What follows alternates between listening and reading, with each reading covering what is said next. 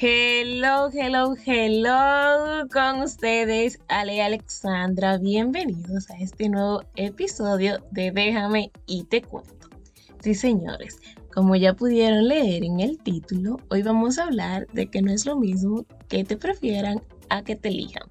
Sí, queridos, no, no es lo mismo. No es lo mismo.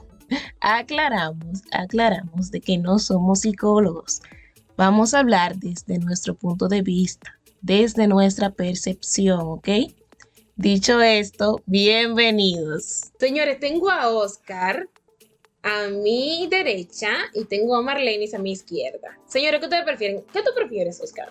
Que me elijan, porque eh, actualmente pasé por una situación así y tuve un pequeño inconveniente, lo cual dije, tú decides lo que vas a hacer. Y ella me dijo, yo te elijo a ti porque tú siempre has estado conmigo. A pesar de las dificultades que hemos tenido, hoy gracias a Dios ya tenemos una buena relación estable, tenemos mucho tiempo. Yo le he ayudado tanto física como económicamente y nuestra relación va de lo mejor. Bueno, yo entiendo que de alguna forma sí, ellos tienen ya un complemento como pareja, pero como tú lo vas a entender, yo entiendo como que también hay un compromiso detrás, como que hay una obligación, porque tú me ayudaste en un momento determinado, no está mal, no lo visualizo mal para darme a entender, sino que entiendo que tal vez hay un, un force detrás. Yo creo que nosotros normalmente eh, al final terminamos teniendo en nuestra vida lo que elegimos y no lo que preferimos. ¿Tú crees que siempre detrás de una lesión hay una conveniencia? Claro que sí, ya sea por la estabilidad emocional, la estabilidad económica, todo depende de las prioridades que esa persona tenga. Porque lo que yo pueda preferir no puede ser conveniente para mí. No sé si me pueden entender. Dímelo. Es casi lo mismo, pero eh, ahorita conversábamos de que normalmente cuando nosotros vamos a hacer una compra, eh, vemos las cosas que preferimos, pero también terminamos teniendo lo que elegimos ya sea porque influye a la economía o porque sea que en el momento es lo que más necesitamos. A veces lo que tú prefieres no es lo que necesitas. Lo que yo puedo preferir no, es, lo que, yo necesito. Entonces muchas veces yo elijo lo que realmente necesito aunque prefiera algo más. Totalmente de acuerdo. ¿Cómo sabe una persona si está en una relación por preferencia o por elección? ¿Cómo yo podría saberlo? Por el trato. Hay cosas que la gente va a hacer y cuando tú buscas opinión entonces todo te sale mal porque hay muchos envidiosos.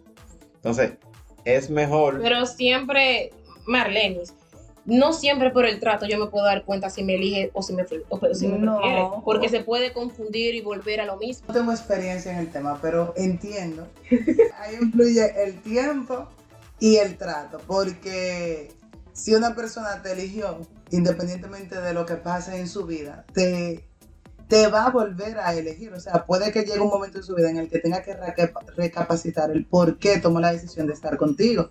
Y si fue una buena elección. En ese momento clave, yo diría, discúlpame que te interrumpa, que si esa persona, si llega un momento clave y se pregunta realmente por qué yo elegí a esta persona y decide seguir adelante con su elección, ahí usted tiene la, la, la, la certeza de que realmente lo eligió. Sí. y de que fue una buena elección. Y de que fue una buena elección. Porque si en ese momento esa persona decide no seguir adelante, Oscar, se puede interpretar como que tú siempre me preferiste. Pero tú sabes que cuando se, o sea, en una buena elección, o sea, una buena preferencia, sabes que van a crecer juntos como personas, o sea, como pareja. Y eso es algo muy importante. Sí, pero no siempre la base va a ser la de que yo te elegí, la que yo, la que yo decidí. O sea, no siempre va a ser base. Yo elegí estar contigo, yo decidí echar para adelante contigo, yo elegí, pase lo que pase, permanecer junto contigo. Va a ser preferencia. Y lo que tú prefieres hoy, tú puedes preferir otra cosa mañana. ¿Sabes? las preferencias no son duraderas. Señores, sin una amistad, ¿qué elegirían? ¿Preferencia o elección? Prefiero la elección en el caso de las amistades. Si tú eliges a alguien en la universidad como tu amiga, es probable que al momento de que esa amistad se esté debilitando o pase cualquier situación, algo en ti te haga entender el por qué, de, el por qué esa persona tú la elegiste como tu amiga y tú vuelvas a intentar que la amistad renazca, eh, y vuelvas a tener un acercamiento con esa persona, porque en un momento tú decidiste que, esa persona bien, que te simpatizan, que tú lo quieres y simplemente la amistad se acaba y no pasa nada. He tenido compañeras así, que he vuelto a buscarla y a retomar las amistades y las cosas han fluido bien, pero las relaciones de amistades muchas veces se van disminuyendo, se acaban, pero uno trata de mantener la relación y la comunicación. Pero, ¿qué sucedería si yo elijo estar con una persona amistosamente, yo elijo tener una amistad, pero esa persona no me elige a mí como su amiga, sino que, me prefiere? Es, que no funciona. O sea, para que una amistad perdure, o sea, para que una amistad sea sana, debe haber una lesión de ambas partes. Mutuamente. Porque si no, la amistad siempre tendría una sola persona buscando y así no funciona la amistad. Y por ese problema hay tantas amistades rotas. Y por ese problema hay tantas relaciones rotas. Y por la gente no entender cuando te están eligiendo a ti. Cuando no están en usted. Usted tiene que entender cuando usted no, no está en usted. O sea, cójalo suave. Digo, hablando yo desde, desde, mi, punto de vista. Desde mi punto de vista, tú, porque uno es psicóloga no. Señores, hay algo que quiero dejar, quiero dejar claro. Y es esto. Si bien en una relación de amistad a usted le dan cariño, le dan comprensión y le dan respeto, usted tiene que entender que usted también da, no solamente usted recibe. Es decir, ese cariño, la comprensión y el respeto que a usted le dan es recíproco. No se sienta mal. Entienda que usted también dio. Que lo que usted dio, no cualquiera se lo puede dar a esa persona. Es decir, usted no perdió. Porque muchas veces creemos, Marlenis, que por una relación de amistad que ya ha terminado, digo, wow, como yo era, como nos llevábamos. No, y no es así es que no solamente perdí yo, también perdió esa persona, porque lo que yo le estaba dando no cualquiera se lo puede dar, Marlene. No, porque es que cuando a ti una persona te está brindando su amistad, tú tienes que preguntarte si tú también, o sea, a mí me están eligiendo y yo también estoy eligiendo esta amistad.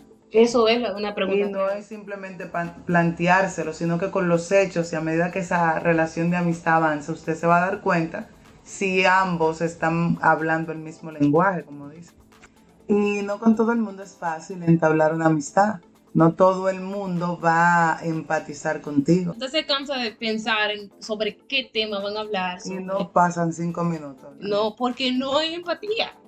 Es decir, que con todo el mundo no busque entablar una relación, con todo el mundo no, no busque entablar una comunicación, porque simplemente a veces las cosas no funcionan. He tenido ese tipo de amistades que yo doy, doy, pero la persona de allá para acá no, no, como que no ve el, beneficio. Sí. Entonces, eso son cosas que molestan y tú te vas alejando y pero yo no estoy haciendo nada. No, realmente, eso, ese ejemplo que él plantea es el ejemplo de por qué muchas relaciones de amistad y de pareja están rotas.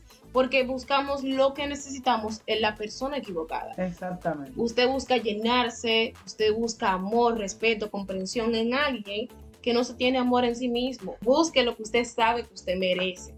No busque algo que usted sabe que no va a poder complementar. No con todo el mundo va a fluir una amistad.